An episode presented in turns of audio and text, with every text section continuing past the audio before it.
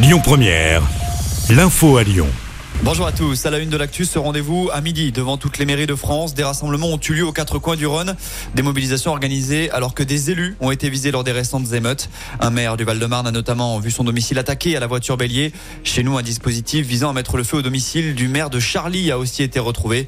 D'un point de vue plus général, la nuit dernière a été un peu plus calme dans l'agglomération lyonnaise. Malgré tout, une trentaine de voitures ont été brûlées et six personnes ont été interpellées. Du côté de Vaux-en-Velin, des véhicules blindés avaient été déployés pour sécuriser les lieux. Guillotière, le raid a été la cible de jets de projectiles.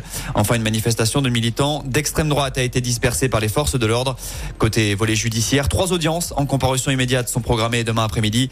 Rappelons que dans la nuit de samedi à dimanche, 29 personnes ont été placées en garde à vue. Parmi elles, 11 mineurs. L'actu, c'est aussi ce drame qui s'est produit en Seine-Saint-Denis. Un pompier de 24 ans est mort cette nuit. Il était en intervention dans un parking souterrain afin d'éteindre des feux de voiture. Selon les pompiers, ce tragique accident n'a pas de lien avec les émeutes qui ont émaillé la région parisienne. Retour chez nous, la galère va continuer sur la 47 en direction de Lyon. Vendredi, suite à un glissement de terrain, une partie de la bande d'arrêt d'urgence de l'autoroute s'est effondrée du côté de Rive de Gier dans la Loire, dans le sens Saint-Étienne-Givors. Conséquence, la circulation se fait uniquement sur la voie de gauche. Celle de droite étant neutralisée pour une durée indéterminée. Comptez une bonne demi-heure de bouchon aux heures de pointe. Enfin, on passe au sport en foot. L'aventure est malheureusement terminée pour Maxence Cacré et l'équipe de France Espoir à l'Euro.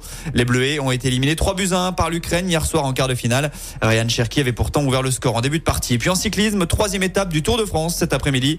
Après la victoire du Lyonnais, Victor l'a hier soir à Saint-Sébastien. Les coureurs vont arriver en France aujourd'hui après un départ en début d'après-midi d'Amoribieta et Chano dans le Pays Basque espagnol.